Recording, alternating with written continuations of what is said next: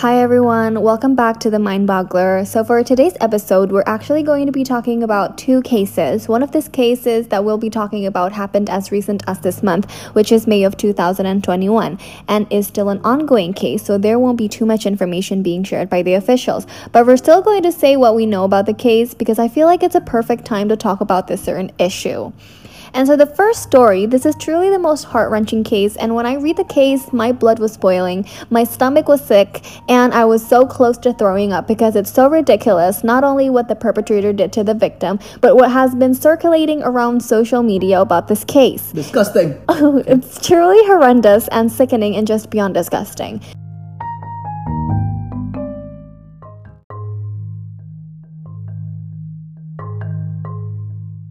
So, this case happened just recently and it got pretty popular on TikTok. I've seen a lot of videos talking about this case, specifically how a lot of people reacted to the things of a certain group of people were saying about this case, right? Yeah. On May 9th of 2021, a 13-year-old girl by the name of Tristyn Bailey was last seen alive at the Durbin Amenity Center and by 10 a.m. the same day, she had been reported missing. And here's what we know about the case since it's only a couple of weeks old and is still ongoing. So Tristyn was a 7th grade student at Patriot Oaks Academy in St. Augustine. She lived in a quiet area in St. Johns County and was a beloved member of the First Coast cheerleading community. She had already won awards, and her coaches recognized her as a leader with a dedicated work ethic and lively personality. A lot of people also mentioned how much of a sweetheart she is and how they miss her bubbly persona. And so, on that Sunday afternoon, about 12 hours after she had last been seen, the St. John County Sheriff's Office sent out a notice on social media saying that Tristyn was missing and they urged everyone to keep an eye out for her, right? But unfortunately, later that evening, her body was found in a wooded area near a retention pond in her Durbin neighborhood. Oh no. The next day, they arrested a 14 year old boy, a classmate of Tristyn by the name of Aiden Fucci, and charged him with second degree murder because the police have found what they believe to be enough evidence to consider him the prime and only suspect in the murder of Tristyn Bailey. So, Aiden Fucci, right after he allegedly murdered Tristyn, shared a disturbing Snapchat image of himself. The image shows Aiden in the back of a police car making a peace sign with a caption of, Hey guys, has anybody seen Tristyn lately?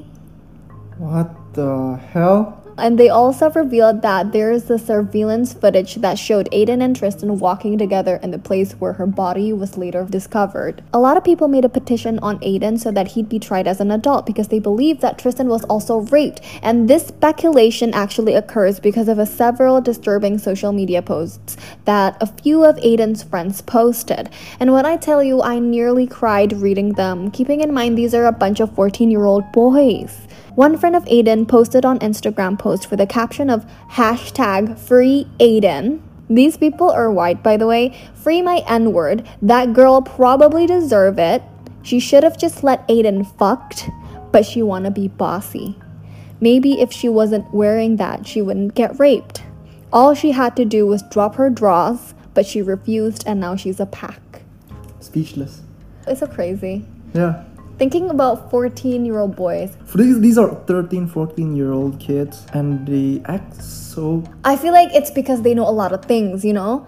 Because Yeah. now you're just forced to know a lot of things because that's just the culture now. You have phones, you have very, very, like, a lot of Yeah, yeah. Uh, sources to, like, Inform- to get information. They have too much information for their own good. yeah, they have too much Honestly. information at their age, At their and it's age. it's dangerous yeah, to they, this point, they can't actually. compre- comprehend. Which is really, really sad. And so, a lot of troll accounts are actually created in this circumstance in social media. They use the hashtag of Free Aiden, and the purpose of making this account is to discredit Tristyn Bailey as a victim. All of my prayers go to the Bailey family. I can only imagine the pain they're going through, plus these disgusting kids making it worse by spreading these hashtags. Yeah. Oh my god. No. Who in their right mind would support a person that mur- first murdered someone, allegedly raped someone? How how are their parents raising them? Actually, the dad of Aiden Fucci was actually arrested because of a lot He of was supporting him. I don't know. But he was arrested because of a lot of other things. he was oh, actually a Oh, runs in the family, huh? Yeah, I guess it did run in the mm, family. Mm, yeah. Now, we all know that this isn't the first time victims are being blamed or discredited or shamed or even ignored. I'm not trying to make this a feminist issue, but we all must understand how concerning this is even in this age of time. Here's the thing when people try to speak up about the issue, they're not trying to belittle or blame or disregard a certain group because that's the opposite of what the purpose we're all trying to achieve. The purpose of sharing awareness is to give you the understanding that you too must be an advocate in this matter in order for significant change. It's so sad to me, like when the 97% was going viral, the first thing people did was to not acknowledge that it's a fact, regardless if it was taken only in a certain area, but they, as much as they can, try so hard to discredit and invalidate the whole issue by making it a competition. So, what do you think about the 97%? I And, like, think making it a- a even if they even if they did a research with a small sample, ninety-seven percent is a lot. Yeah, it is a It lot, is a lot. Even it- if it's like in a certain area, 97% is still a lot. And like I think there are proof that ninety-seven percent can actually represent a larger sample. which is the whole world, yeah, yeah, right? Whole, whole world. I mean, whole world as in countries that are highly populated. So like yeah. A lot of people find the fear of men offensive, but they never really reflect on why there's fear in the first place. What do you think about that? Girls being fearful of men is very acceptable because okay not all men but there are still men. To give an example you go to a jungle. Wouldn't you be scared of what can kill you and what can help you? Of course you'll be scared because you don't really know and like that's why you have to be aware. You have to be cautious. I mean yeah being scared is basic human nature. I mean the fear of men should not be offensive to you if you If you're if you're if you're not somebody to be scared of you know? Like I, I think like everybody's making this a big deal. Isn't it just straightforward? You do something bad you get punished. That's it. The end. Like why are there like oh my god uh save my friend aiden? Uh, aiden right? His, his name's Yeah. Yeah his name is aiden. Free save Aiden. free aiden. Like what? He did something he killed someone. And even if he's not a kid he will still be punished. Yeah, true. he has to be. For those guys who are offended about what I said, I pity you. Don't quote me on that. So here's the thing. According to C4 Fact Check, as a man, you are 230 times more likely to be raped by another man than you are to be falsely accused of rape by another woman. what? okay, go on. Go Why on. is it funny? It's funny because, like, I mean, every scenario, the perpetrators is always men. Makes you wonder. Isn't this a men's issue, Is right? this a man's issue? Is this? I don't think it's a woman's issue. Yeah. So the fact is 0.62% of rape charges are falsely accused. 0.62%, man. Not even a full 1%. And I wouldn't even say that there are many men who are rapists, but there are 160 times more men that are rapists than there are women who are false accusers. A lot of people would disregard a victim, even saying that they're falsely accusing for power. But what power do women actually gain? The way most victims are treated in the media, the public, and the court is abhorrent, and almost no one would want to be in that position. And honestly, it's more of a hassle than anything else in the world because according to RAINN, only one out of 200 rapists face prison time for their action. Wait, what? Yeah, One one, over one over two hundred. one over 200. Uh, a lot of the times, rape cases, they don't take them seriously. I feel like it's because it's happening too often in so many, you know, so many different areas in the world. Yeah. That's why, like, a lot of rapists don't get, you know, the punishment that they So what- deserve. Okay. And so back to the Tristyn Bailey case. On May 10th, Aiden Fucci was arrested with second degree murder, being the only suspect in the murder of his classmate. And so St. John's County Sheriff's Office announced that Tristyn's cause of death was sharp force trauma by stabbing. They didn't Ooh. even mention how many stabs, and all they can say is a horrific amount of times. The county sheriff's office director which is a man by the name of Howard Cole, said that the death of Tristyn Bailey is one of the most tragic cases the department has ever had to investigate. He said, and I quote, in my 20 years of investigating homicides, this is probably one of the most tragic and difficult cases we have to face. Yeah, I yeah, of course. I mean, uh, we don't even know how many stabs. And the fact that he's 14 years old. Yeah.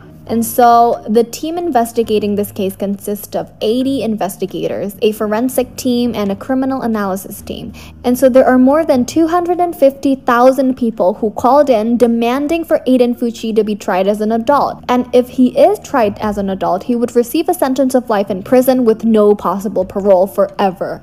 Amen. That's what he That's the pri- deserves. that's the price you have to pay. Yeah, but like uh, you're you're so young, you still have a lot of things ahead of you, and you're just spending the rest of your life in Grade prison. seven. Grade seven. That's crazy. That's so crazy, right? They're like little kids that watch cartoons, not cartoons, I guess. Why can't you just occupy yourself and while watching like Zack and Cody or something? and like the friends, the junkies of our friends, I hate them so much. They should. I feel like they should be charged too. Like spreading those hashtag free Aiden is just disgusting. Yeah, yeah.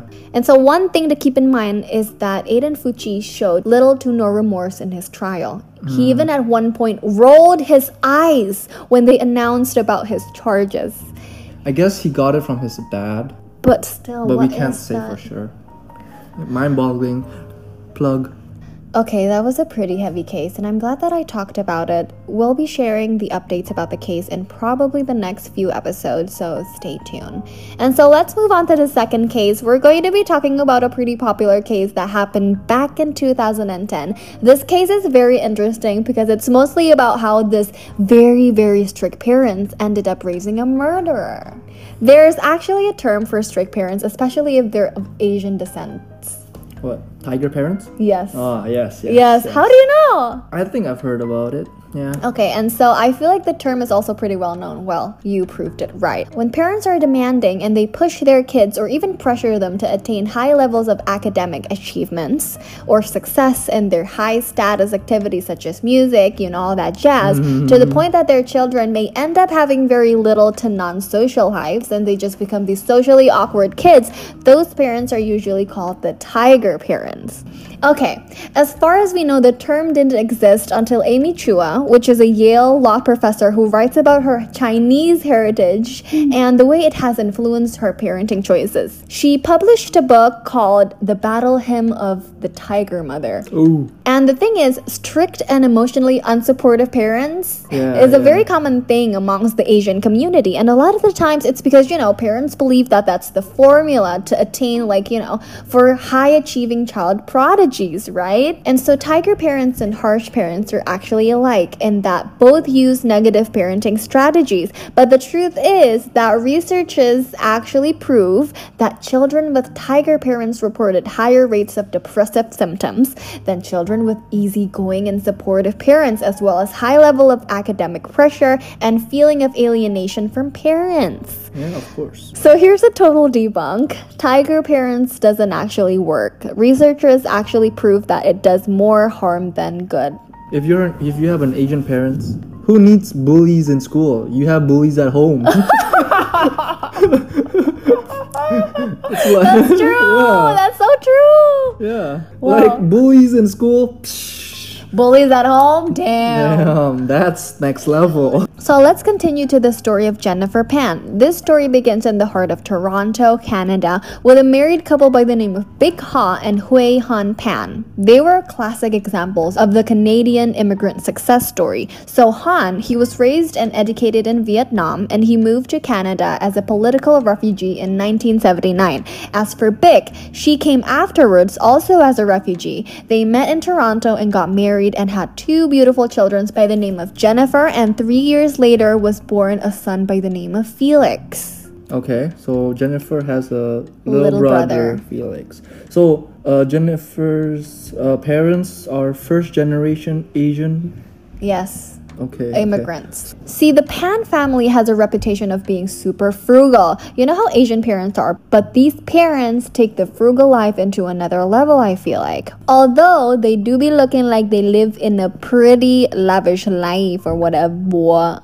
Okay. By by 2004, they managed to buy a two-car garage house on a quiet and very safe neighborhood in hmm. Markham. The dad drove a Mercedes-Benz and the mom drove a very nice Lexus, and they have about $200,000 in their bank account. Ooh.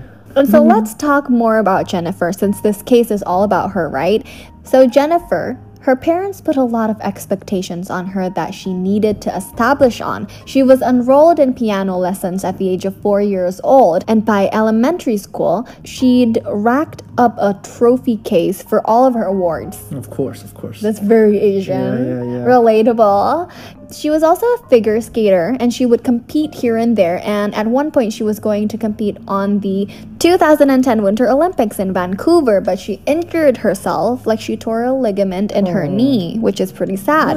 and so, some nights during her elementary school, she would come home from skating practice at 10 p.m., do homework until midnight, and then head to bed. So, like, the pressure was very intense for her, and her parents literally drilled her nonstop every day ever since she was very, very little, right? Damn. Can't relate. Can't relate. Like, come on, what were you doing at the age of four? I mean, I guess it's pretty common for like Asian parents to, you know, putting their children for lessons. I also had piano lessons Yeah, growing up. I had ballet, and at one point I have drawing lessons, but not to the extent of having to do that every day. And I don't have time left for like playing with my friends and Yeah, yeah. stuff. It was just all for fun and games for me I mean- vibes. For me, luckily my parents are actually very chill because of course they've uh, told me to join a lot of lessons like swimming lessons, ice skating once, but I, I failed it. I hated it. Ice skating. Ice skating. That's pretty fruity. Yeah, okay. I had violin lessons. I'm okay with violin. And math, a lot of math lessons. A Yeah, lot of too. Chinese. Oh my god, Chinese Chinese has been my whole childhood. I've been to I can say more than 5 different Chinese lessons. Really? Mhm. It was torture. Okay. Did you stop because I looked at you funny? Yeah, you're judging me. I'm not judging you. I'm You're just like, like, what a show off. what a show off. Because somebody doesn't even know how to speak Chinese. I guess someone's jealous. Um, no, I'm not jealous. No, okay. Uh, you know, I have English, so I'm okay. I also with. have English. Okay, but like, I have better English than you do. Okay. You should say I have better Chinese than you do. I don't even speak Chinese at all. I know. Okay, so moving on, bitch. And so, fast forward to her grade 8 graduation. She was expected to be named as valedictorian and to collect a handful of medals for her academic achievements, but she received none. and she wasn't named valedictorian. she was very, very devastated because she tried so hard to get with her parents' standards. She barely even has time for herself, right? Which is wow, I can't even imagine if that was me. Yeah. A Sagittarius can never do that. I looked her birth chart up and it turns out she's a Gemini sun and a Libra moon. I don't get it. Okay, go on. but she has a lot of cancers though in her chart, so I'm not surprised that she's a little bit, you know. Psychopathic? Okay. No offense to all the cancer community though. And so comes high school and she went to this Catholic school by the name of Mary Ward Catholic Secondary in north of Scarborough. And you know how Catholic schools are? It's some kind of an A cult. it's some kind of anomaly. Like usually they have high academic standards, very Mm-hmm. strict dress code, and like some kind of a bohemian vibe, Very I guess. Very preppy. Very preppy, yes. And this school, if you're a big nerd who's like really smart, who plays three or more instruments, you're considered as cool. You're considered cool? Yeah, if you're a big nerd, you're considered as cool. So it was this perfect community for a student like Jennifer, right? Jennifer is actually five foot seven. She's as tall as me, you guys. She's, She's pretty tall, huh? Uh huh. And is actually taller than most of the Asian girls in her school. She rarely wore makeup. She kept her hair straight and she doesn't style it. And she also had a reputation of being very smart in middle school, even though she wasn't valedictorian Lol. but she was the talk of the school for being really, really smart. She was a straight A student, you know? But the thing is, in high school, her grades started to drop. She failed some classes when before she was averaging 70% in all subjects where she excelled. wait, wait. 70% is good or bad? It's good. It's very good. It's not the Asian parents I know. 90%, no less. Maybe it's different than here. I don't know. And the reason for this is because she had too much pressure from her parents. Her mm. parents did not let her do anything. They didn't let her have any social life whatsoever. She wasn't allowed to go out or to go to prom or to go to homecoming or to have a boyfriend. Literally no distractions whatsoever, That's right? That's how Asian parents save money. really? no, I don't. Because, yeah, I guess going out is pretty expensive, right? okay, that's very, very Asian what you're saying right now. I can relate. Cause uh, when I go out, I When you go out, you splurge. I, Now, uh, I guess. So you can't relate in what point? I can relate because going out takes a lot of money. Especially when you're the one who pays for everything. Yeah. Right? Thank you so much. And so, because of the fear of her parents, she started to form this habit. So, she would get a former report card, you know, and she would print out numbers and cut them and glue them onto it and photocopy it so you can't like see the tape and Hmm. Okay, everything, okay. right? And so, when she was in the babe, it has to be closer to me Okay, because I'm the start of the show. Okay? all right. And so, be. eh, wait, wait, wait. The show can't even talk properly. Shut up. And so when she was in the 11th grade, she was like in this orchestra, right? Where they mm. had to perform abroad. And she told her parents about it. And it was actually the first time ever her parents let her go out somewhere as far as going abroad, only because her parents thought that it would be good for her college application, right? And so she went. And after the performance, she started having asthma because the concert hall was filled with like smokers. And everyone was like, Are you okay? Do you need us to call the hospital? You should go outside for some fresh air, right? Yeah. And so she went outside, but she wasn't alone. She was accompanied by a senior with the name of Daniel Wong. Daniel Wong. Yeah, Daniel had a reputation of being this goofy, gregarious, wide smiled senior with a little paunch around his waistline. And, you know, after he calmed Jennifer down, coaching her breathing and stuff, they started to form some kind of a romantic connection. But for He saved her life. Ooh. Oh my god. Yeah, emotional connection. Oh my god, that's literally what she's gonna say. Okay, Yeah, like for. Jennifer, it was more than that. Jennifer was like obsessed. See, the thing is, this is the thing with kids who turn out to be socially awkward because of no socialize. Like they can misinterpret a lot of things because they're not used to being around people, you know? Ah. Because like Jennifer, she said to a few of her friends that Daniel practically saved her life. And it meant everything for her, right? He was the one. Yeah. Come on. Like he just helped you breathe. I mean, I have asthma and I don't fall in love with everyone who's helped me breathe. Come on. Like come on.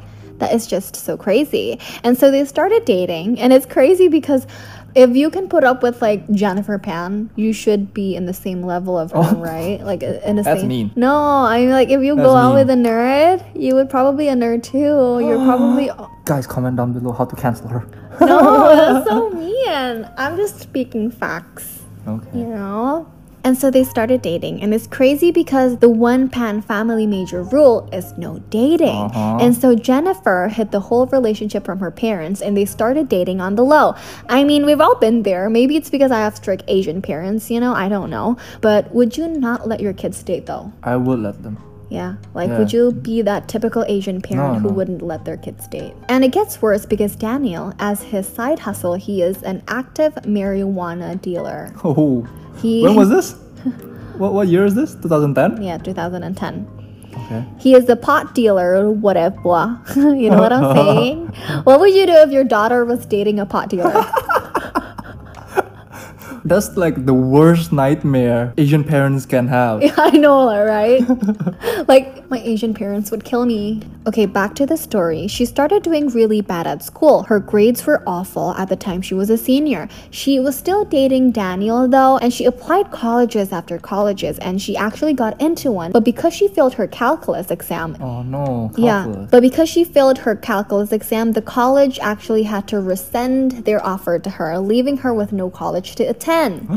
Wait, what? yeah, she A re- like a nerd g- not getting accepted to colleges? not even not, Not even, even one? preferred colleges, any college. any. Co- wow. and instead of applying to other colleges or telling her parents asking for help, she decided to just drop out of high school completely. Wait, what? Imagine not getting into the college that, you know, So you then just drop out? That's No, it? No, because in her situation, she was forging, you know, grades. So she's not doing good. She faked being good. And if she, you know, she told her parents, she would have to tell everything, right? Yeah. And that would be the end of her. You know what I'm saying? What's the worst they can do? Hit her with a belt? Come on. Or like what? Ground her for life? She's gonna move out anyways. well, I don't Or know. what? Maybe as a kid, I mean, I was.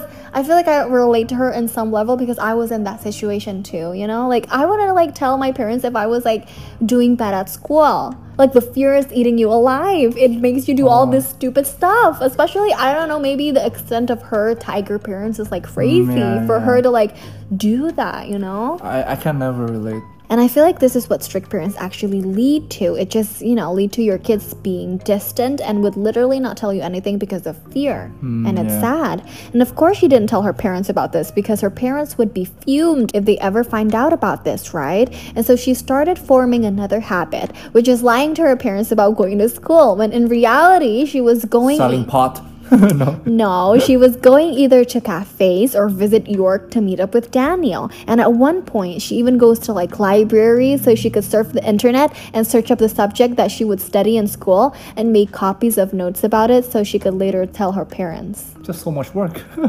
That's all the work she does, actually. True. And so after a while she's been doing that, she was like, okay, I need a break from being with my parents all the time because it's driving me crazy, right? And so she had to ask her parents if she could stay at one of her friend's house by the name of Topaz. And she said that it's because the campus and her house is pretty far and most of the time she'd get exhausted on the way back. And so her parents let her do that. They let her stay at Topaz's house for a few days of the week. But really, she wasn't at her friend's Topaz's house. There was no Topaz.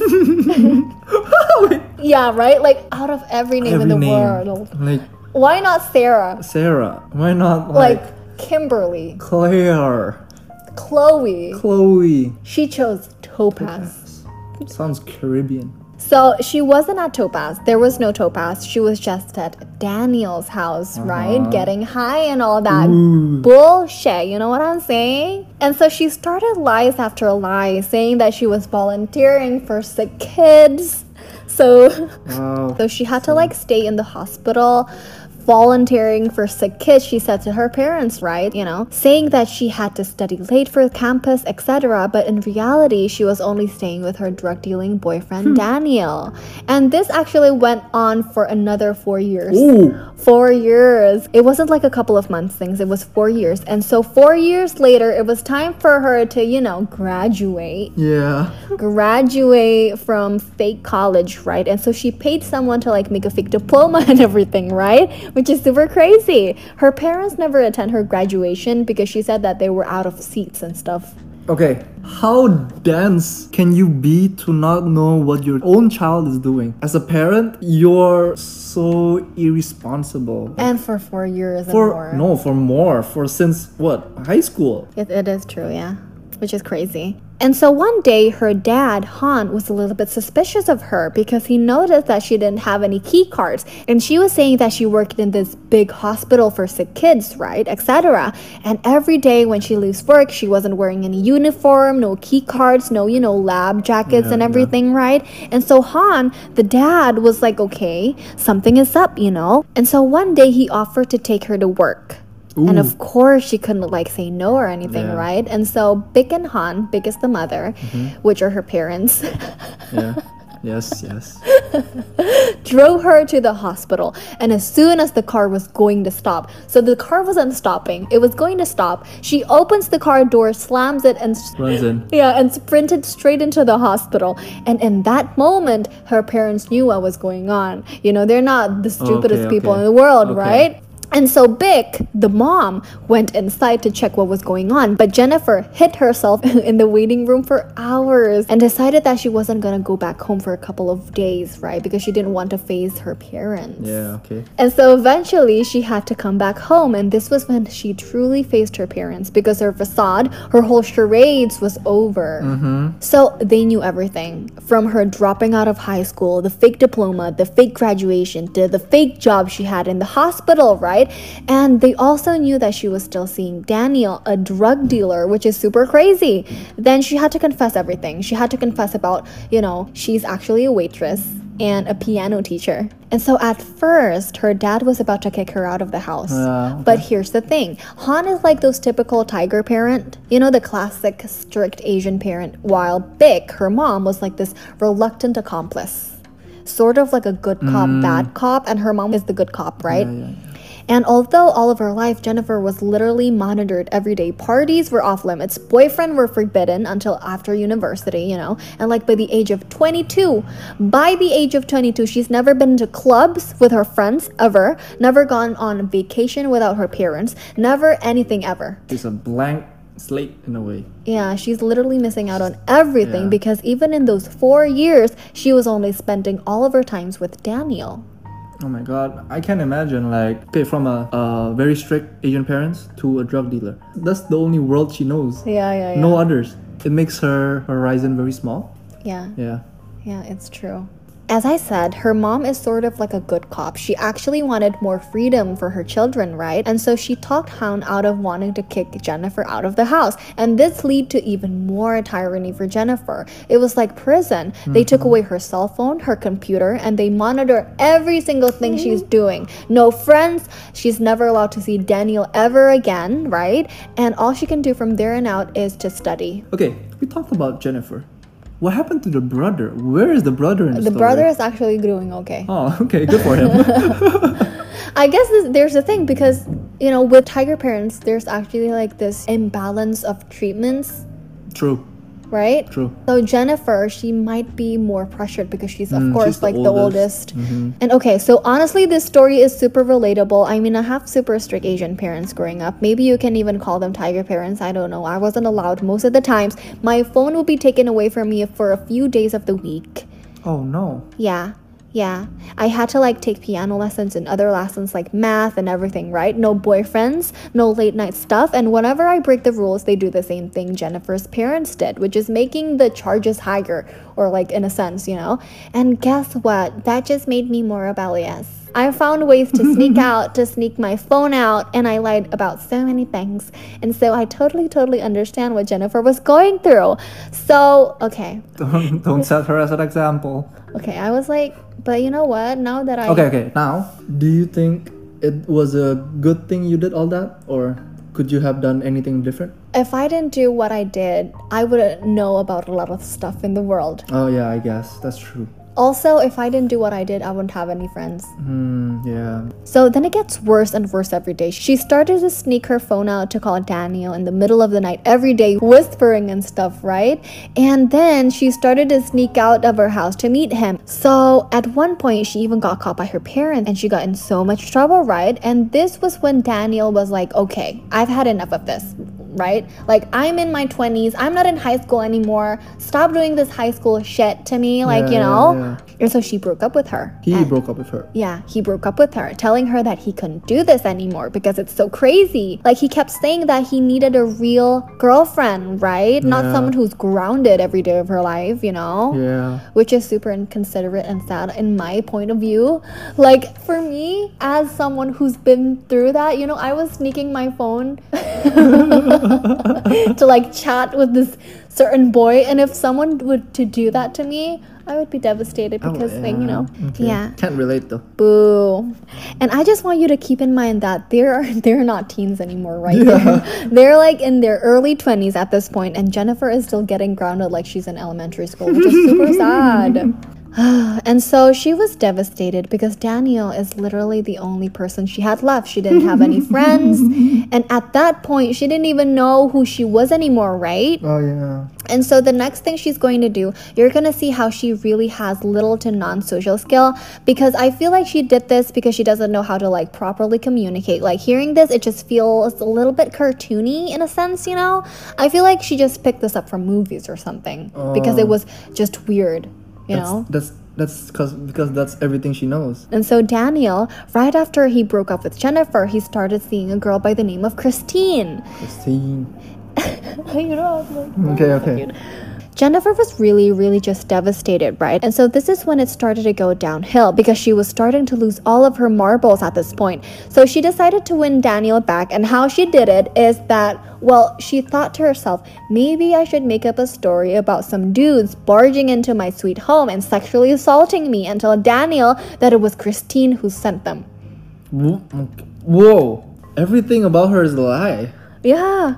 She a became this compulsive liar. liar, right? And so she did that. She called Daniel You know, Okay. with the frantic voice, she was like telling him, "Oh my God, there Oh, were some yeah, dudes, yeah, yeah. you know, coming in who barged in and sexually assaulted me and left a box filled with bullets, like a threat or something, right?" And she went, "I know who did this. It was your girlfriend Christine." Okay, okay. And you know, this story was made up, obviously. Uh-huh. But I don't understand how Daniel believed in this. Why would you believe in this shenanigans? I, I can't even. Okay, Daniel is so so stupid. And I realized maybe Daniel is also weird, you know, as weird as Jennifer, hmm. to like manage to keep up with her bullshit for more than four years. And so because of that, Daniel and Jennifer got back together. They got back together. And he left Christine? Yeah, he left Christine for Oh, Jennifer damn. because of that. I mean, if someone, if your ex were to tell you that, I mean, the first thing I, I- I- would do, I would. I would hang up. I would like, what? Block this. Oh my, it's so scary. I mean, like, No, I mean, like the oh. first thing you would do is to verify whether or not Oh. yeah, it's yeah. true. You want to go to the police? You yeah, know what I'm yeah, saying? just call somebody, but why me?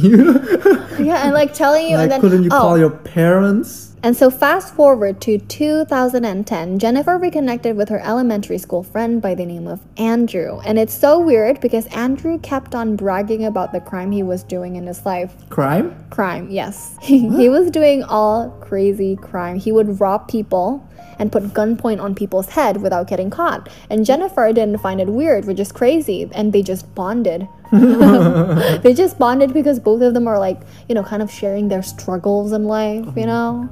And at one time, Andrew was like sharing his, you know, struggles with her and etc., right? Saying that he was so mad at his dad that he wanted to kill him. Oh. But I feel like that's just a figurative like expression. Yeah, yeah. Like he was like, damn, I'm gonna kill him. I wish I could kill him, right? And this clicked something inside of Jennifer's insane mind. She was like, hmm, what I if can do that. yeah, she was like, What if I could kill my dad? You know what I'm saying? God. And so they talked about this. She was like, Maybe I should kill my dad for real. And Andrew was willing to help by kind of introducing her to one of his friends by the name of Ricardo Duncan. But she needed to pay like $1,500 up front and pay the rest of the money later after, you know, it's done. So the plan is she was trying to make it seem like it was a robbery or something, right? But the hmm. thing is, after getting the money, Andrew just ran away. And it was and was Oh. unable to be contacted again. So they, yeah, you know, he scammed her. And so Andrew kind of just ran away with the money and, you know, was never to be seen again. But the idea of killing her parents was still stuck in her brain. So she did a little calculating and called Daniel about the plan, saying that if her parents were dead, she would get half a million dollars because of the insurance money, right? Yeah. And so she was like, you know, we can live in this house, we can drive around the Merc, you know what I'm saying, and just live happily ever after. And Daniel was like, yeah, that's a great idea. you know what I'm saying? You know, you have to be the same level of crazy to think that that's a great idea. and so he bought her a burner's phone. So whenever they want to talk about the plan, they would text him that phone, right? Yeah, yeah. And they planned this for a while. And Daniel, you know, because he's a drug dealer and he has like, you know, he hangs out around the same genre of people, he introduced Jennifer to a man by the name of Homeboy. Homeboy. Yeah, yeah, they call him Homeboy. but his real name is Lenford Crawford. Lenford Crawford. I guess I I get why he changed his name to Homeboy. And so Jennifer asked him what, you know, what the going rate was for a contract mm-hmm. killing, right? As if it's like a casual thing. Hey, Yeah. What's the rate for like What's your rate card? what's your rate card? Yeah. Yeah. And homeboy was like, it's usually about twenty thousand dollars, right? But because you're a friend of Daniel, you get a fifty percent off. Oh, You get a fifty percent steal. off. Yeah. Steal deal. And so he said it could be done for ten thousand dollars, right? Five thousand dollars for each parent. Okay. And on Halloween night, Homeboy visited Jennifer's neighborhood to scout her, you know, to scout the site and everything, right? And a few days later, this is just getting worse and worse because Daniel texted Jennifer, like out of nowhere, that he was seeing Christine again. Wait, what? Yeah, he was seeing Christine again whilst they were still being in an off again, on again relationship, right? And Jennifer was, of course, devastated. She said to Daniel to like call it off with Homeboy. And then Daniel asked back, saying, I thought you were doing this for you, you know? You're doing this for your freedom. Yeah.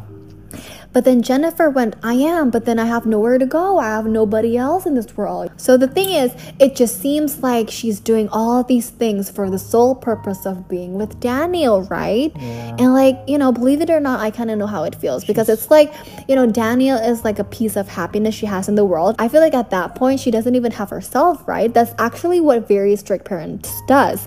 I mean, I relate to it because I feel like I've been in that position. It's like because your emotional needs are never fulfilled, you know, from like the beginning of your Oh, yeah. existence since you were a little girl, even just a tiny amount of like emotional engagement from other people is overwhelming. And because you're not used to that, it just feels really good and you don't want yeah. that to go away forever. These tiger parents, you know, these tiger parents make insecure children, and insecurity can make you go an extra mile for just a little thing. I feel like I have a say on that because I was once that girl. I know how bad it can feel and how you can like do all these stupid stuff. I feel like she's just insanely misunderstood. Like she has mm-hmm. nobody and wasn't allowed to have anybody. She doesn't even have, you know, her parents, like emotionally. And as harmless as it sounds, it actually creates a lot of damage. Emotional needs in children have to be met because, you know, if not, it can like eat you alive from the inside in a Yeah. sense. You'll lose sight of who you are, you'll become emotionally immature.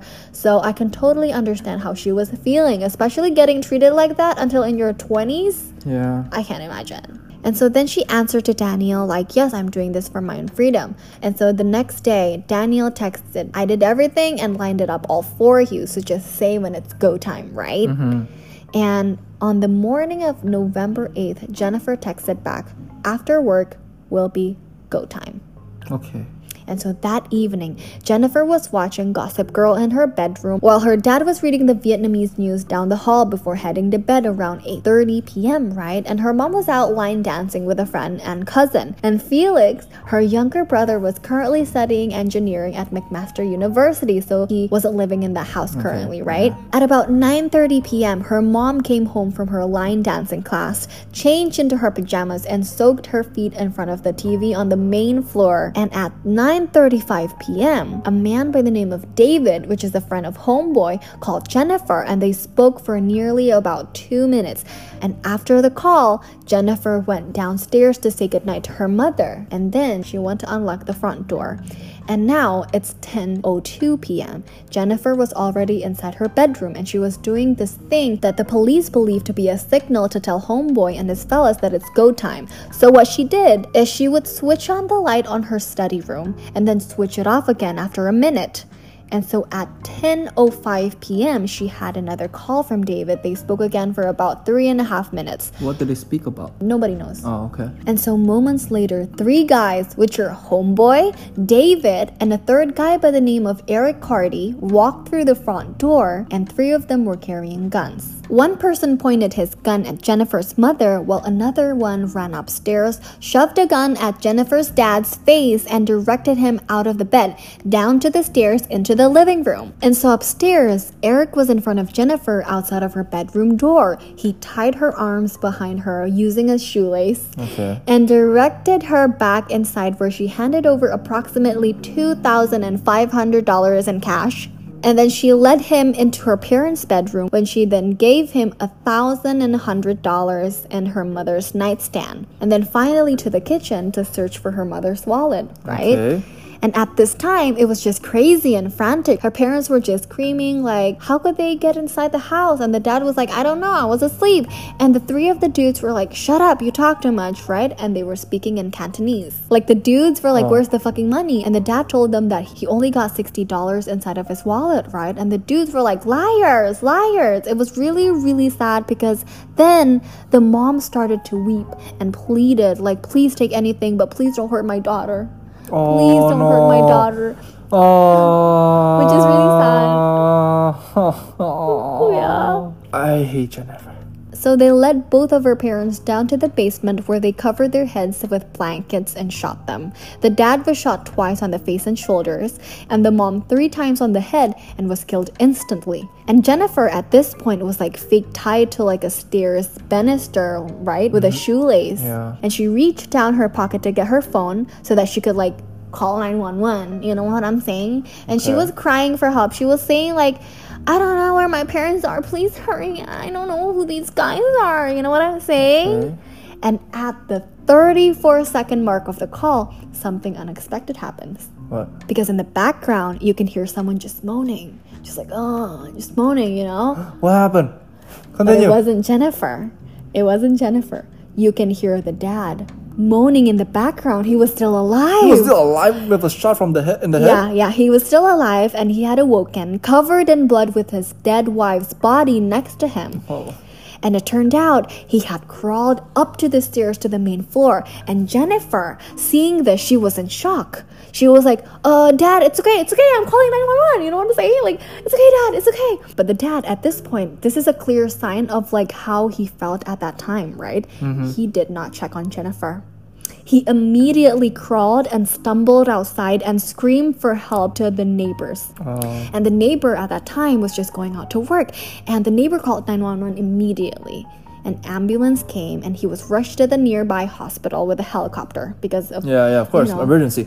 And so after, the regional police interviewed Jennifer just before 3 a.m. and she told them that the man had entered the house looking for money, tied her into the banister, and taken her parents to the basement and shot them. Two days later, the police brought her in again to give her second statement. With the request, she showed how she contorted her body to get her phone out of her pockets, right? Okay. Because she was tied, Yeah, yeah. you know, she was How tied in call? a banister. Mm-hmm. Now, at this point, holes actually began to emerge in Jennifer's story. Of like, for example, the keys to her dad's Lexus were in plain view, like in plain sight by the front door, right? Mm-hmm. And if it were true that it was a home invasion, why did the intruders not take the car? Yeah. And why didn't they have like a crowbar to get in or a backpack to carry the loot and everything, right? Or like zip ties to restrain the residents? Yeah. Why shoelace? And why shoelace? Why and the a fact that she told that to the police is Yeah, just so uh-huh. stupid, oh, right? And most importantly, why would they shoot two witnesses but leave one unharmed? Yeah. And so the police started to assign a surveillance team to monitor Jennifer's movements, right? And mm-hmm. so by November 12th, her dad finally woken up from his three day induced coma, and he had a broken bone near his eye, bullet fragments lodged in his face that the doctors couldn't remove. It was so crazy too, because it turned out he remembered everything, including these two troubling details. So he recalled seeing Jennifer chatting softly like a friend with one of the intruders, and how her ah.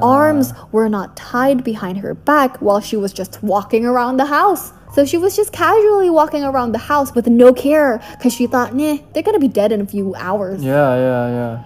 And so the police then brought her back for her third interview. But this time they developed a different tone because the detective, which is a man by the name of William Goetz, Of course, of course. said that he knew she was involved in this crime. Oh. That'll make her pressured. And so the detective said that it was her best interest if she could like just confess right away, right? Yeah. And so Jennifer, being very scared at the time, hunched over and sobbing, like asked repeatedly, "But what happens to me? But what happens to me? What about me?" Everybody's uh okay. like you didn't need to go that far. Like, come on. Every Asian parents Yeah. are like that. She's so selfish. Yeah, yeah. She's very selfish. as Asians ourselves, I mean, I have tiger parents, and I, you know, sometimes I do feel like I resent my parents in a sense or another, or like whatever. Like, I feel like I don't go to the extent of wanting to kill them. Yeah, it's just like, crazy. her horizon is very small. Like, what's the worst that can happen from like strict parents? They probably just become someone they don't want to be, or, you know, Be doctors. depressed whole life. Okay, that's it. That's it, you know? depressed their whole life. No, Yeah. like they don't become murderers, they become rebellious. Yeah. And so, four hours into the interview, she tried to like change the whole story all over again. She was like, Listen, you hmm. got it all wrong. You know, hmm. yes, I know the intruders. Yes, I gave them money, but